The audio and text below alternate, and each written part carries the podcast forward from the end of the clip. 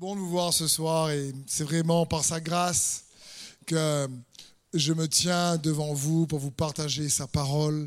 Sa parole est tout simplement formidable et personne n'est, digne et personne ne peut. C'est juste par sa bonté, c'est juste par sa grâce et sa miséricorde euh, qu'on peut en tout cas le servir parce qu'il nous aime.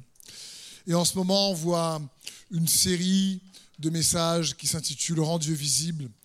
Et le but, c'est pas que, que Jésus apparaisse devant tout le monde comme ça, mais euh, c'est parce que Jésus dit Vous êtes la lumière. Et la lumière est là pour rendre visibles les choses. Et s'il n'y avait pas de lumière, on prendrait ses pieds dedans le tapis, dans les chaises, parce que la lumière rend visible les choses. Et si Jésus dit Vous êtes la lumière, c'est pour qu'on puisse rendre visible son amour aux autres pour qu'il puisse rendre visible sa bonté envers ceux qui nous entourent. C'est le rôle de la lumière, c'est d'éclairer. Et que, Dieu veut que nous puissions éclairer ceux qui ne le connaissent pas avec son amour. Et on a vu tout simplement, j'aime commencer avec ce rappel très important en vous disant que ce que Dieu est pour toi, c'est ce qu'il sera en toi. Et ce que Dieu est en toi, c'est ce qu'il sera au travers de toi. Et dans cette série de messages, j'essaie en tout cas de vous le partager en trois parties. Tout d'abord, connaître Dieu, pour se connaître en lui et lui en nous, et le faire connaître. Et la fois dernière, on a vu, pour rendre Dieu visible, il fallait réellement avoir une espérance qui traverse toute épreuve. Et je vous encourage, si vous n'avez pas entendu ce message la fois dernière, c'est sur SoundCloud, podcast Église Extravagance Saint-Denis. Et euh, vous allez être, je crois, réellement encouragés parce que Dieu est le Dieu de l'espérance. Et lorsqu'on commence à manquer d'espoir, c'est qu'on croit déjà un mensonge. Parce qu'on ne peut pas croire en la vérité et ne plus espérer. Dieu est le Dieu de l'espoir. Donc quand on est réellement désespéré, c'est qu'on croit un mensonge quelque part. Quand on est euh, en proie au désespoir, et comprenez bien, je comprends qu'il y a des situations difficiles, il y a de l'adversité, il y a des épreuves dans beaucoup de vies. Mais n'empêche qu'avec Christ, on ne réalise pas la vie qui est à notre disposition par la vie qu'il nous offre, sa vie à lui en nous. Et il est bon pour nous de comprendre ça. Et je vous rappelle ce verset qu'on a vu la fois dernière, Hébreux 6, 18, qui nous disait Et maintenant nous avons accès à son cœur et nous pouvons nous réfugier dans sa fidélité. C'est là, dans le refuge de son cœur, que nous trouvons sa force et son réconfort et que nous pouvons saisir tout ce qui a déjà été établi à l'avance, un espoir inébranlable. Waouh! Nous avons cet espoir certain comme une encre forte et incassable, retenant nos âmes à Dieu lui-même. Oh, J'aime cette version, traduite de la version anglaise Passion. Et euh, c'est tellement puissant. C'est déjà établi, c'est accessible son espoir. Mais ce que j'aimerais surtout pour nous ce soir, dans cette série, on a vu qu'il faut rendre Dieu visible par la foi, rendre Dieu visible en demeurant dans son amour, rendre Dieu visible dans l'abondance de sa grâce, rendre Dieu visible réellement en réalisant les promesses qui sont oui et amen en Jésus-Christ, rendre Dieu visible par une paix inébranlable, rendre Dieu visible par un espoir à toute épreuve. Mais cet espoir, je vous garantis, lorsqu'on l'a, cet espoir-là est attaché automatiquement à l'appel de Dieu pour ta vie cet espoir-là est automatiquement attaché et fixé, si tu préfères, à son appel pour ta vie. Chaque enfant de Dieu est invité par Dieu à expérimenter la vie de Christ. Amen aurait été bien. Chaque enfant de Dieu est invité par Dieu à expérimenter la vie de Jésus-Christ. Le mot appelé, et c'est le mot invité. Dieu t'invite à expérimenter sa vie dans ta vie. Malgré l'adversité, c'est ce qu'il veut. C'est pour ça que chaque enfant de Dieu est appelé de Dieu. C'est pour ça que l'apôtre Pierre va dire, et plein, plein d'autres apôtres dans les Écritures, mais l'apôtre Pierre va dire, travaillez à votre appel. Efforcez-vous de travailler à votre appel et votre élection. Il t'invite. Il t'appelle à expérimenter sa vie dans ta vie. Et dans Éphésiens 4, au verset 1, l'apôtre Paul dira, Je vous encourage donc, moi le prisonnier dans le Seigneur. Et la fois dernière, on avait vu ensemble comment il nous faut être prisonnier de l'espoir, le prisonnier de l'espérance. Dans Zacharie, on avait vu ça. Ici, Paul dit, je vous encourage donc, moi, le prisonnier dans le Seigneur, à vous conduire d'une manière digne de l'appel que vous avez reçu. En toute humilité et douceur, avec patience, supportez-vous les uns les autres dans l'amour. Efforcez-vous de conserver l'unité de l'esprit par le lien de la paix. Il y a un seul corps et un seul esprit. De même, vous avez été appelés à une seule espérance par votre vocation. De même, vous avez été appelés par une seule espérance par votre appel. Le mot vocation, c'est le mot appel. C'est les deux mêmes mots là. Vous êtes appelés à une seule espérance par votre appel. Vous êtes invités à une espérance, comment? Par votre appel. Donc pour avoir cette espérance, il faut répondre à l'appel de Dieu. Et trop longtemps, on a cru peut-être dans l'Église qu'il n'y avait que les pasteurs qui étaient appelés. Chaque enfant de Dieu est appelé. J'aime dire, il faut bien comprendre ceci. Le but, c'est pas, tu, tu, tu n'as pas un ministère, tu es un ministère. Le mot ministère signifie serviteur. On est tous appelés à servir son amour aux autres. On est tous appelés à servir sa vie aux autres. Pour ça, il faut l'avoir. Tu ne peux pas donner ce que tu n'as pas. Tu ne peux pas donner ce que tu n'as pas expérimenté. Plus on expérimente son amour, plus on expérimente sa consolation, plus on peut le redonner. Et nous sommes tous appelés. Et ici, Paul dit, je vous exhorte, je vous exhorte à vous conduire d'une manière digne de l'appel que vous avez reçu. Parce que vous, avez, vous êtes tous appelés à une seule espérance par votre appel. Donc cette espérance, cet espoir inébranlable est automatiquement attaché, lié à notre appel. Dans Éphésiens, également, chapitre 1, il dit, il prie que vous recevez un esprit de sagesse et de révélation pour que Dieu illumine les yeux de votre cœur, pour que vous puissiez voir quelle est l'espérance qui s'attache à son appel? Quelle est l'espérance qui s'attache à son invitation? Dieu t'invite. Et il y a une espérance. Cette espérance-là se trouve dans son invitation. Et donc, ce soir, rends Dieu visible comment? En pourchassant ton appel. En pourchassant ton appel. Il faut que tu le poursuives. Il faut que tu ailles à la chasse de ton appel. Comme quelqu'un qui n'a pas mangé et qui va à la chasse, il doit trouver du gibier. C'est le seul moyen de manger. Il faut que tu chasses. Sois intentionnel. Un chasseur ne va pas chasser sa proie de manière accidentelle. Il ne se dit pas, écoute, je vais m'asseoir là et j'attends que la bête passe pour pouvoir la voir. Il ne fait pas ça. Il met un plan, il met une stratégie, il est intentionnel.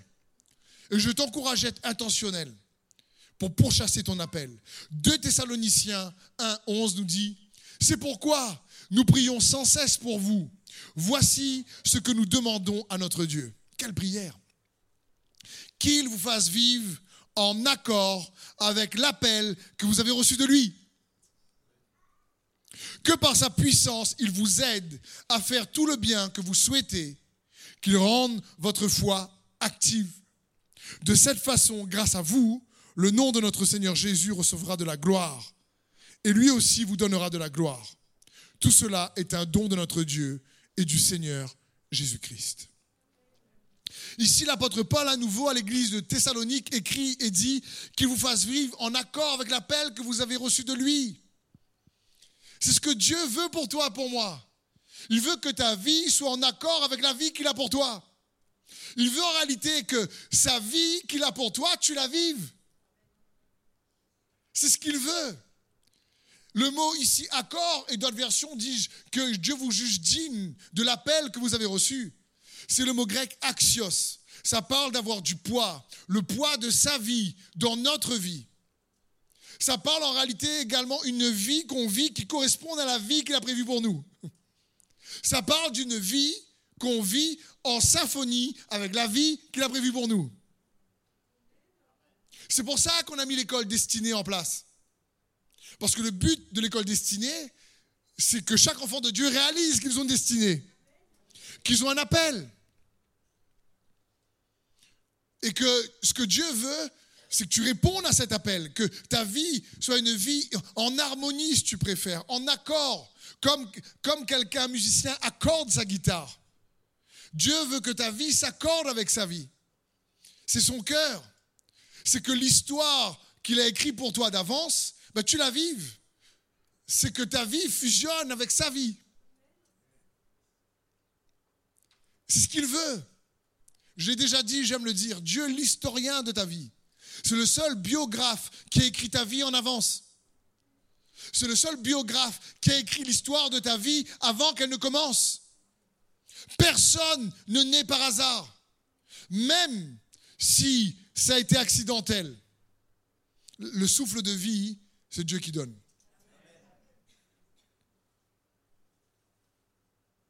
Et en plus, il nous donne l'opportunité de naître de nouveau.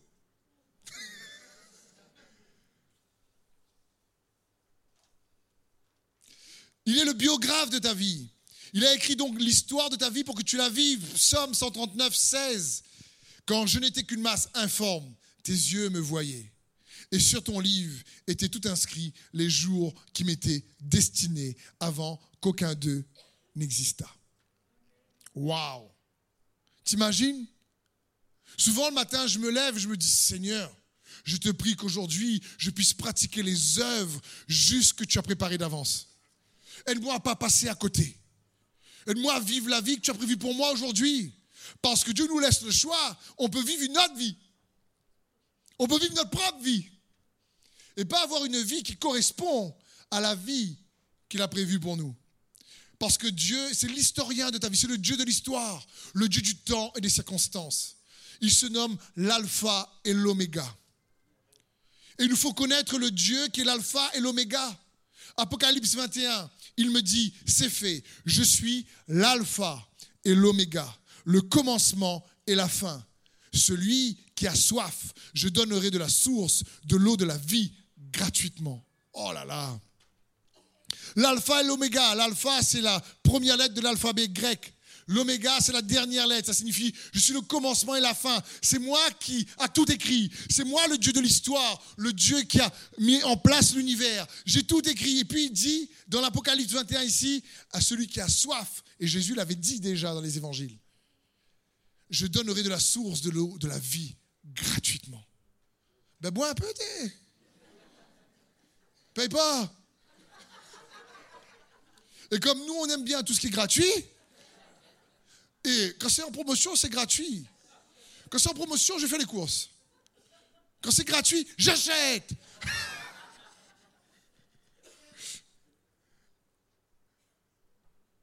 Et ici, Dieu dit, mais à celui qui a soif, lui l'alpha et l'oméga, il te dit, viens, c'est moi qui écris l'histoire. Viens boire de cette eau vive gratuitement. Je t'invite à entrer dans ma vie. Viens boire de ma vie. Jésus dit, mais mais celui qui croit en moi, je lui donnerai même de l'eau vive en parlant du Saint-Esprit. Jean 10, 10 nous dit Le voleur ne vient que pour dérober, égorger, détruire. Moi, je suis venu afin que les brebis aient la vie et qu'elle l'ait dans l'abondance. C'est de cette vie-là qu'il parle. Une vie abondante. Et ça, c'est important pour nous de comprendre. C'est qu'il t'invite à expérimenter cette vie abondante. Attention, la vie abondante signifie pas ben, quand je serai millionnaire, milliardaire. C'est pas ça. Hein.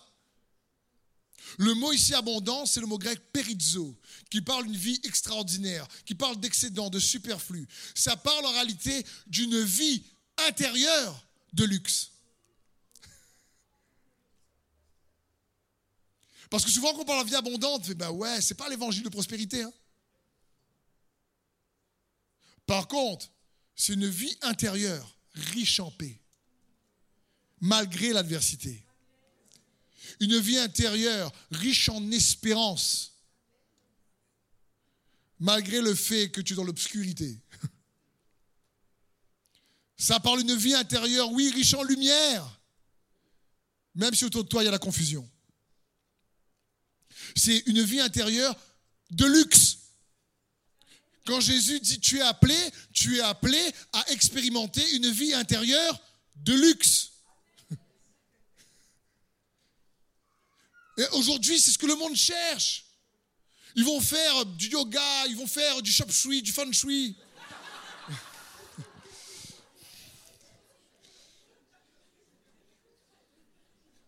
C'est ce que le monde cherche. Parce qu'il cherche cette, paix intérieure. Hmm. Je veux dire, ils vont essayer vraiment de dire, attends, pour te sentir bien, il faut que tu places ton lit comme ça. Et puis, quand, le matin tu te lèves, il faut bien que tu te lèves du pied droit. Parce que si dans ton sommeil, parce que tu n'es pas bien réveillé, tu as mis ton pied gauche, remonte sur ton lit et va du pied droit. Je veux dire, je veux dire et, on croit ça. Hein? Ah ouais, ouais, c'est vrai. Je me suis, franchement, je me suis levé du mauvais côté du lit ce matin. Ah ouais?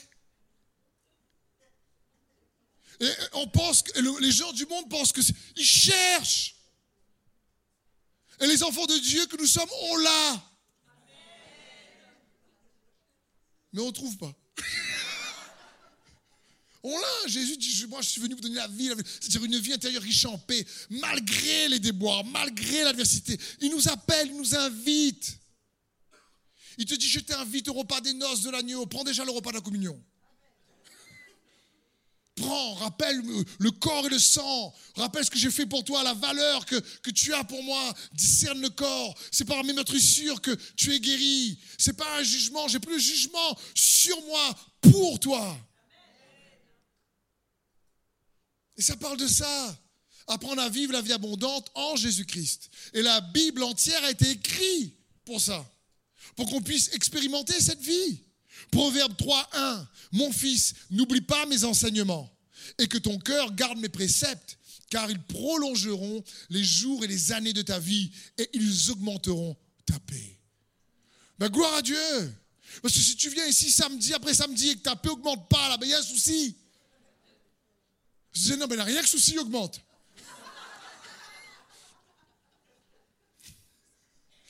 C'est pas bon. C'est pour, il veut augmenter ici la parole de Dieu. dit, reçois l'enseignement, garde ton cœur dans les préceptes de sa parole. Ça signifie quoi? Il dit, les jours de ta vie et les années de ta vie vont se prolonger. Il y a assez de puissance dans la parole de Dieu. Écoute bien ceci. Il y a assez de puissance dans la parole de Dieu, pas uniquement pour rajouter des années à ta vie, mais pour également mettre de la vie dans tes années. Pour mettre de la vie dans tes années sa vie à lui. Jésus, c'est la parole. Et en elle, la parole était la vie. Et cette vie était la lumière des hommes, Jean 1. C'est de ça qu'on parle. Jésus dira lui-même aux religieux de l'époque, dans Jean 5, 39, vous étudiez les Écritures parce que vous pensez, pas, pensez avoir par elles la vie éternelle. Et ce sont, ce sont elles qui rendent témoignage à mon sujet et vous ne voulez pas venir à moi pour avoir la vie. Le but de l'école destinée, le but de venir à l'église et de se rassembler autour de sa parole en l'adorant, c'est d'écouter sa parole pour avoir sa vie pour que cette vie intérieure de luxe en Jésus-Christ, cette eau vive en nous, coule, déborde. C'est de ça qu'on parle. Ça ne veut pas dire qu'il n'y aura pas d'adversité, mais on va les traverser de manière différente, par sa force et par sa grâce. La chose la plus importante sur Terre à ne pas louper pendant notre passage sur Terre, ben, c'est d'expérimenter cette vie. Et cette vie-là, on l'expérimente uniquement en connaissant Jésus-Christ. C'est ce que Dieu veut que nous puissions réaliser, connaître Jésus et être connus de lui pour le faire connaître. La vie de Dieu est dans la connaissance de son Fils Jésus-Christ. On étudie les Écritures pour venir à lui. Jérémie 9, verset 23 nous dit, Ainsi parle l'Éternel, que le sage ne se glorifie pas de sa sagesse, que le fort ne se glorifie pas de sa force, que le riche ne se glorifie pas de sa richesse. mais que celui qui veut se glorifier se glorifie d'avoir de l'intelligence et de me connaître.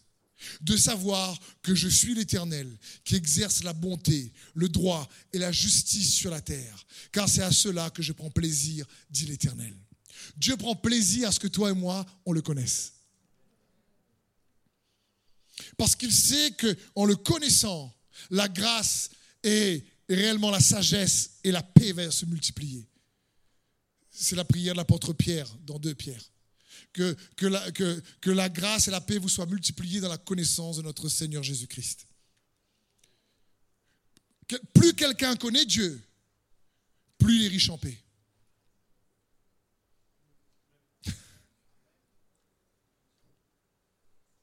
plus il est riche en joie, en force.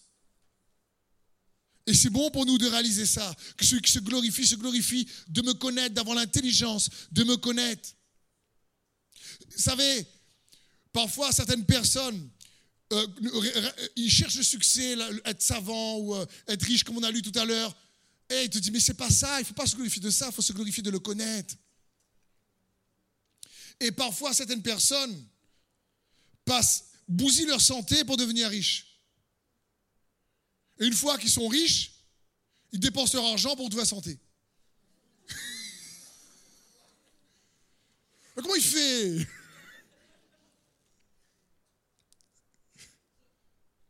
C'est pas ce que Dieu veut.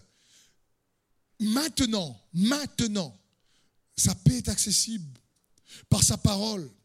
Sa parole réellement est la lumière dans nos cœurs qui nous fait découvrir la gloire de la vie de Christ en nous. En nous. Sa vie est là en nous. 2 Corinthiens 4, nous dit, car Dieu, qui a dit, la lumière brillera au sein des ténèbres, a fait briller la lumière dans nos cœurs pour faire resplendir la connaissance de la gloire de Dieu sur la face de Christ. Il a fait resplendir, il a fait briller la lumière dans nos cœurs pour refléter pour qu'on puisse refléter la connaissance de Christ, la connaissance de la gloire de Dieu sur la face de Christ. Vous savez, j'aime dire que le mot méditer, un des mots, un des synonymes, synonymes des mots méditer la parole, c'est réfléchir. Tu réfléchis, tu réfléchis à ce qu'il veut dire. Mais dans le mot réfléchir, il y a un double sens. C'est pas uniquement méditer, c'est dans le mot réfléchir, a le mot réflexion. Comme la lune réfléchit la lumière du soleil. Que tu médites la connaissance de Christ et qu'il a fait briller sa lumière dans ton cœur, alors tu le réfléchis dans ton comportement. Tu renvoies la lumière. Sa lumière. Et la Bible nous parle de ça. La connaissance de Dieu en toi, en moi, elle est glorieuse. Elle est magnifique. Et l'homme, lorsqu'il a péché, il était privé de cette gloire-là. La Bible dit dans Romains 3, 23, car tous ont, euh, ont péché et sont privés de la gloire de Dieu. Mais ils sont gratuitement justifiés par grâce, par le moyen de la rédemption qui est en Jésus-Christ. Ça, on oublie aussi. On dit souvent, tous ont péché, sont privés de la gloire de Dieu. Oui, mais ils ont tous été rachetés par grâce, par le moyen de la foi. La Bible dit également dans Colossiens 1, car Dieu a voulu le faire connaître quelle est la glorieuse richesse que renferme le secret de son plan pour les non-juifs. Et voici ce secret. Le Christ est en vous. Lui en qui se concentre l'espérance de la gloire à venir. Il est en toi. Regarde bien, Joe. Jésus est l'expression parfaite du Père il est en nous. Et quand on le connaît au travers de sa parole, il faut que sa parole produise la vie. Une vie en nous. Malgré les conflits, malgré les pressions, et on en a tous. Si vous croyez que moi, en tant que pasteur, j'en ai pas, ben, oubliez. Hein. J'en ai un paquet avec un tas.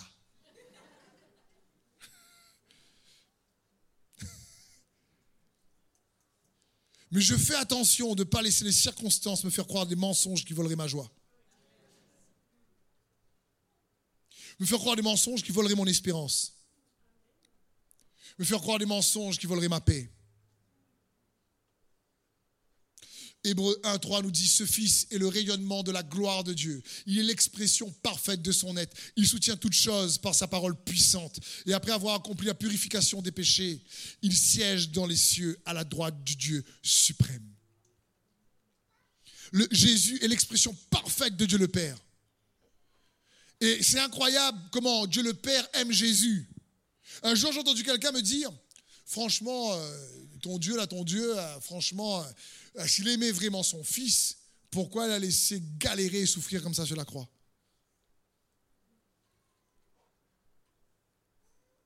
Est-ce qu'il aime vraiment Jésus, le Père? Si on n'arrive pas à voir comment le Père aimait le Fils, on aura du mal à voir comment il nous aime. On arrivera à du mal. Comme le Père m'a aimé, moi aussi je vous ai aimé, nous dit Jésus dans Jean 17. Donc si les gens se disent, mais comment le Père aimait Jésus? Mais il a goûté à la croix, tu vois. ah, c'est cet amour-là qui veut nous aimer aussi? Je ne veux pas goûter, moi.